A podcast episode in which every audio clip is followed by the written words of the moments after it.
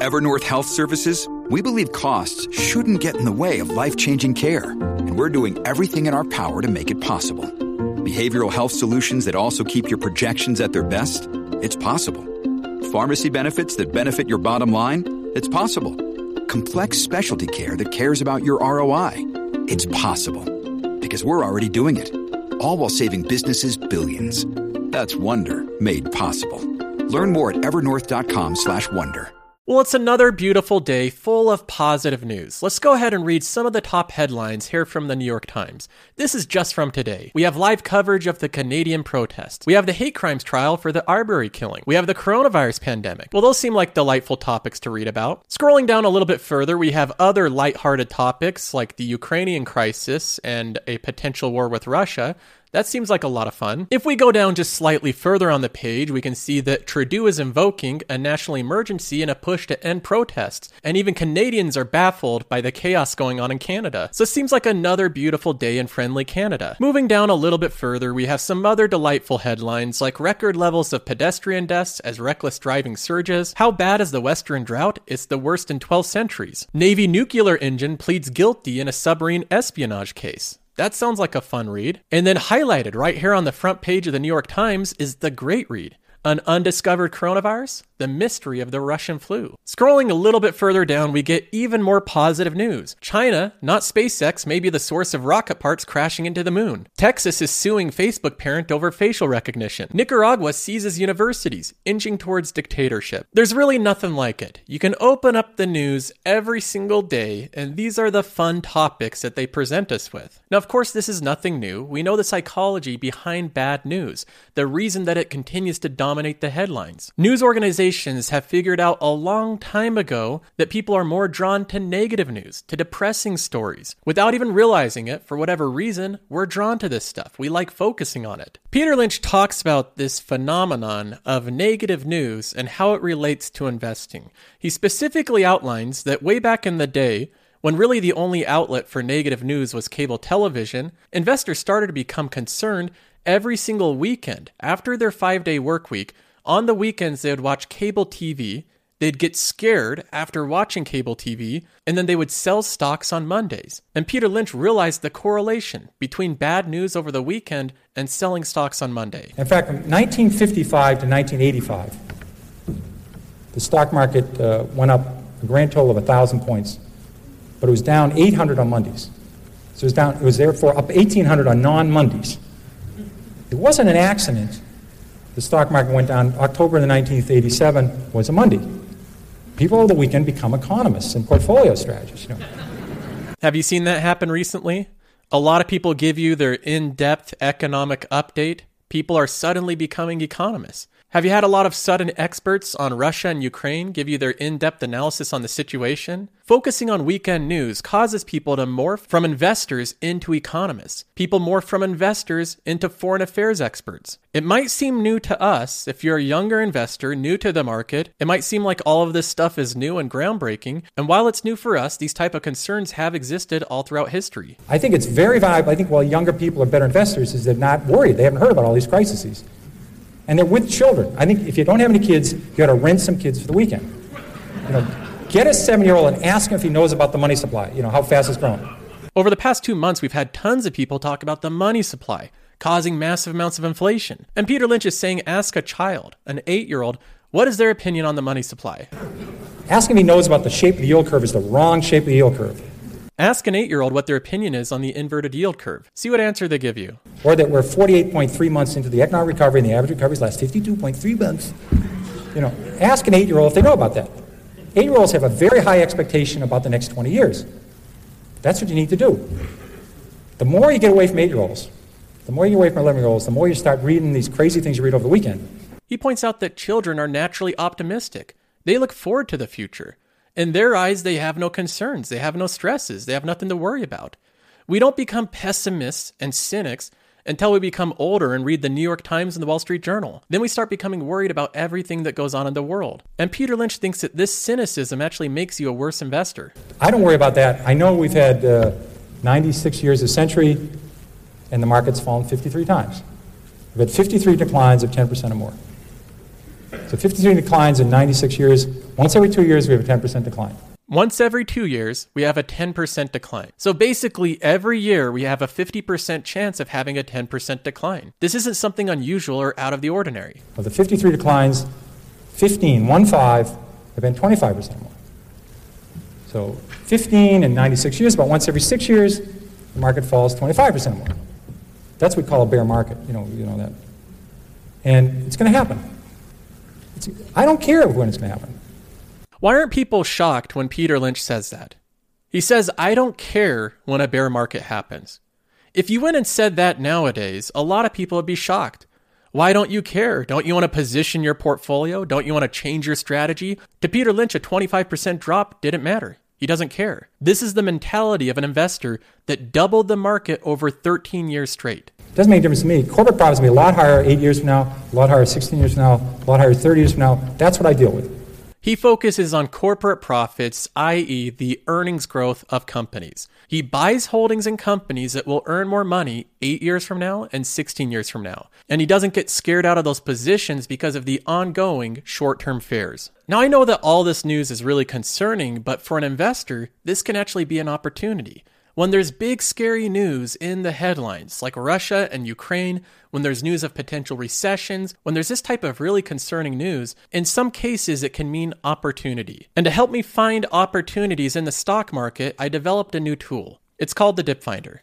This is a brand new tool as part of Qualtrim. So now not only does Qualtrim include Insights, which is the fundamental analysis tool, it also includes the Dip Finder. This tool allows you to easily see where your companies are trading, which ones are in a dip and which ones have a price surge. They're in the opposite of a dip. So whether you're buying or selling, this can come in really handy. For example, I plugged in every single holding in my portfolio. This is the passive income account.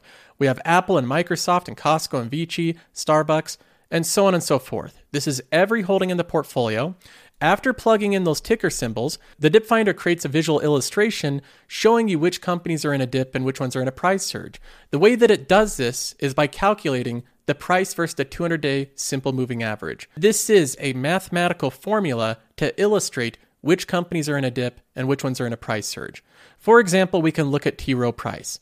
This company is in the biggest dip in my portfolio. It's currently down 27% below its 200 day moving average. Well, we can look at a price chart of T. Rowe and see what this looks like. The stock was trending up throughout the beginning part of the year, and then just in the past couple of months, it's basically given up all of its returns. It's down 35% just from its recent high. That's why the dip finder shows this one as the biggest dip in my portfolio. Next up, we have Starbucks.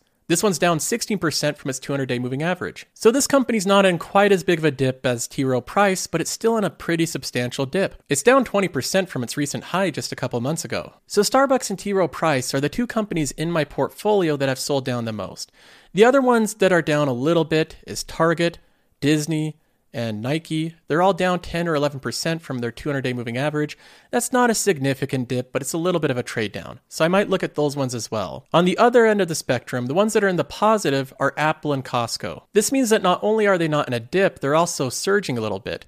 For instance, Apple is up 20% over just the past couple of months. So that's all this tool does. It doesn't show you anything about the fundamentals of the company, that's what Qualtrim Insights is for, but the Dip Finder shows you at a glance the movement of your portfolio.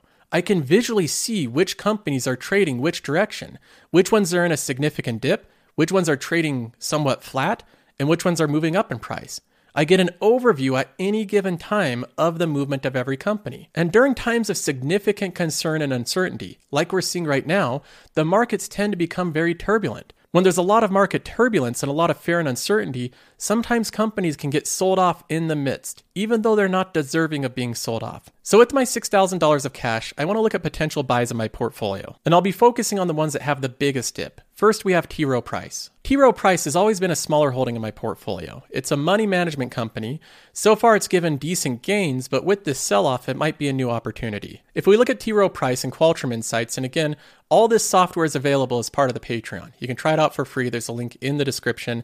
It comes with a free trial, so there's no risk with it. But you can plug in T. Rowe Price and look at some of the fundamentals here. The company trades at a really reasonable valuation. It's an 11 forward PE.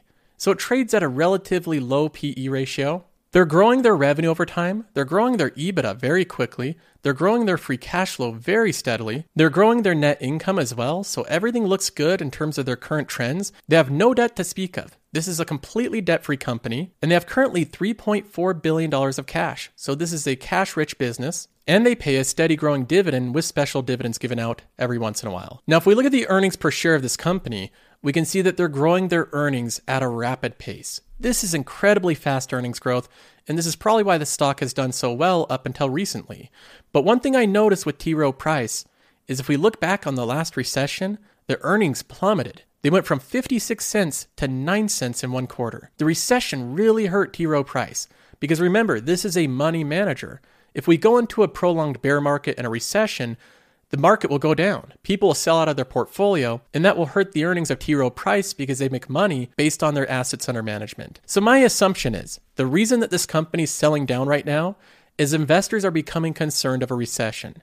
If we have another repeat recession of 2008, we could see the EPS plummet like it did back then. I assume that's investors' biggest concern about this company is the potential for recession or a prolonged bear market. Now, outside of the earnings, this company is also doing share buybacks. They went from 245 million shares in 2017 to 226. Overall, T. Rowe Price is a fundamentally strong, attractively valued company that's been growing its earnings like crazy. So I think the big question, at least in the near term, facing T. Rowe Price is do you really think that we're on the verge of recession? And if so, how long do you plan to hold this company? Waiting three years for a company to recover can be painful, it can be difficult. That's a little bit of what we're doing right now with Disney. It requires a lot of patience to wait that long for a company to recover. So, in my opinion, this company is very strong on a fundamental basis over a long period of time, but it is questionable in the short term. Moving on to Starbucks, it has some similar concerns as T. Rowe Price. I recently purchased $25,000 of the stock after a 20% fall when it fell to $96 a share. Now, like I expect with many of my new holdings, it traded down a little bit lower. It's next to impossible to time the exact bottom of a company. Trying to buy it the day that it trades down the most is something you're just not going to be able to do. So I bought it at $96 a share. It's traded down to $93.65, so it's down a few percentage, and it could go lower. Maybe the company will trade down to $90 a share or 85 or 80. That's something that's a possibility. If Starbucks continues to trade down into the 80s and the low 80s, I'm going to be deploying this $6,000 into Starbucks and increasing my position size, compounding my share count. Right now, the company's facing all sorts of bad news and concerns of recession, concerns of logistics, concerns of inflation. There's lots of things this company's facing but I see a lot of positive catalysts in the future. So I may be buying a little bit more of T. Rowe Price as this one trades down, and I might also buy more Starbucks. This is one I'm going to be watching very closely over the next year. If it trades down into the low 80s, I will be buying more of this company. I am very confident in its future prospects outside of these short term concerns. I think that soon enough, Starbucks will return to its recent high of 126. This company has incredible earnings growth, great brand value, same store sales comps that are growing year over year. It has 20% growing app usage and better user lock in. And while all that's happening, the Omicron virus has gone down like crazy. So overall, the economy is starting to open back up. People are starting to travel again. This should be a huge catalyst for Starbucks. Now, going back to the dip finder, we can look at the other companies that are in a minor dip. We have Target, Disney, and Nike. All of these are down around 10 to 11% from their 200 day moving average. Let's first start off with Target. This is a long term holding for me. I've owned it for a couple years. I've over doubled my money so far with the company. So, at the question of whether or not I should be buying this dip and adding to the stock, we can take a look at the fundamentals. Target trades at a forward PE of 16. That's not necessarily expensive in my opinion. It's growing its revenue, its EBITDA, free cash flow, net income.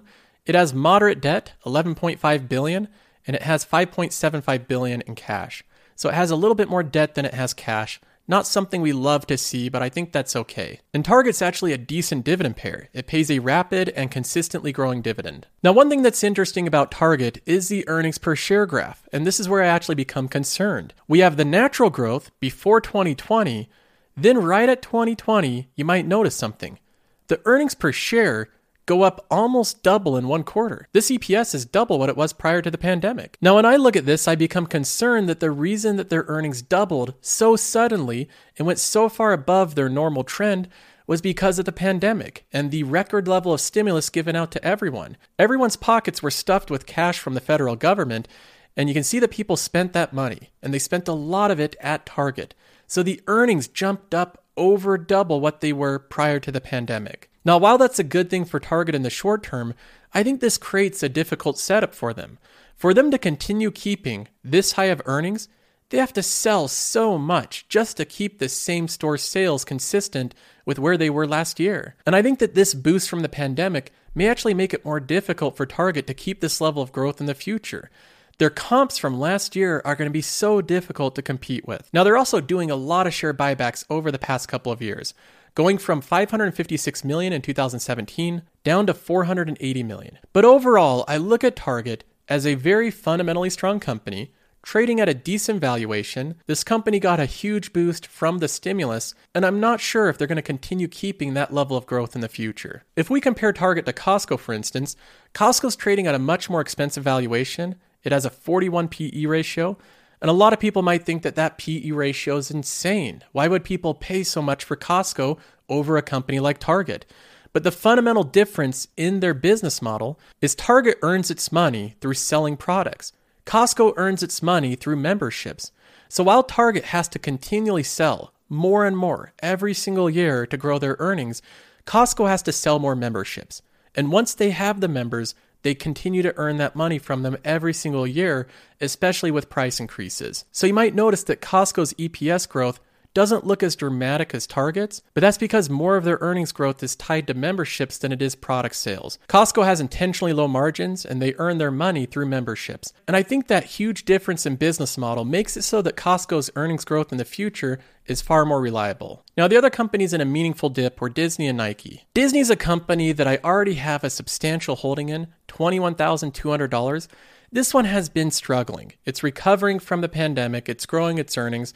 It's a long term story, and I'm still bullish on Disney, but I'm not really adding at these prices. If the dip finder shows that Disney continues to sell down and it just goes down further and further, I'll continue to look at this company. But as of right now, with it trading at 150 a share, I think there's better opportunities. And then Nike is the other one that's in a minor dip. Nike's a small holding of mine. I only have a few thousand dollars in it, and it's remained a small holding my entire portfolio life because this company is always fundamentally expensive.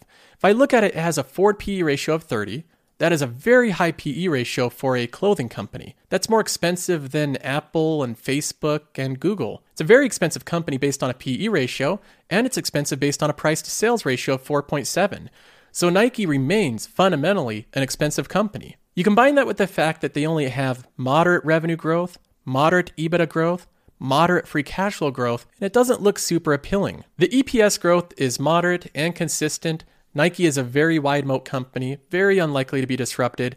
I think this earnings per share growth will go on for a long period of time, but this just isn't fast enough earnings per share growth for the company to be priced what it currently is. The company also has a very solid balance sheet $15 billion in cash, $9 billion in debt, a net cash position of $5.69 billion. So Nike remains a fundamentally strong, wide moat company that will continue to grow in the future, but it's just trading at too high of a price. Even with this dip, I think this company is too expensive. So I won't be adding to my Nike position. For now, this one is just a hold. So after looking at the dip finder and seeing which companies have traded down the most in my portfolio, I see the biggest opportunity in T. Rowe Price and Starbucks. That's the reason that I originally invested in this company. If Starbucks continues to trade down, I'll buy more of it, and I'll be buying a little bit more of T. Rowe Price. Both these companies, of course, are vulnerable to a recession. Both of them will likely trade down during a recession, but they'll be able to outlive any recession. Starbucks only had minor revenue declines during the last recession, and T. Rowe Price has zero debt and billions of dollars in cash this company will be able to make it through a recession. So, in the short term, that might be a concern. But right now, I still think, even with those possibilities, that both of these companies are currently undervalued. Now, if you want to try out this software and plug in your own portfolios, your own holdings, and see how it looks, you can do so for free. There is a free trial. You join the Patreon, you don't pay up front, you have a free trial. You can try it out and see if you like it. I'll put a link to the Patreon in the pinned comment. So, my strategy has not changed. I'm going to continue looking for opportunities, sell offs, specific dips in companies, and trying to take full advantage of this turbulence. That's all for today. I'll see you in the next one.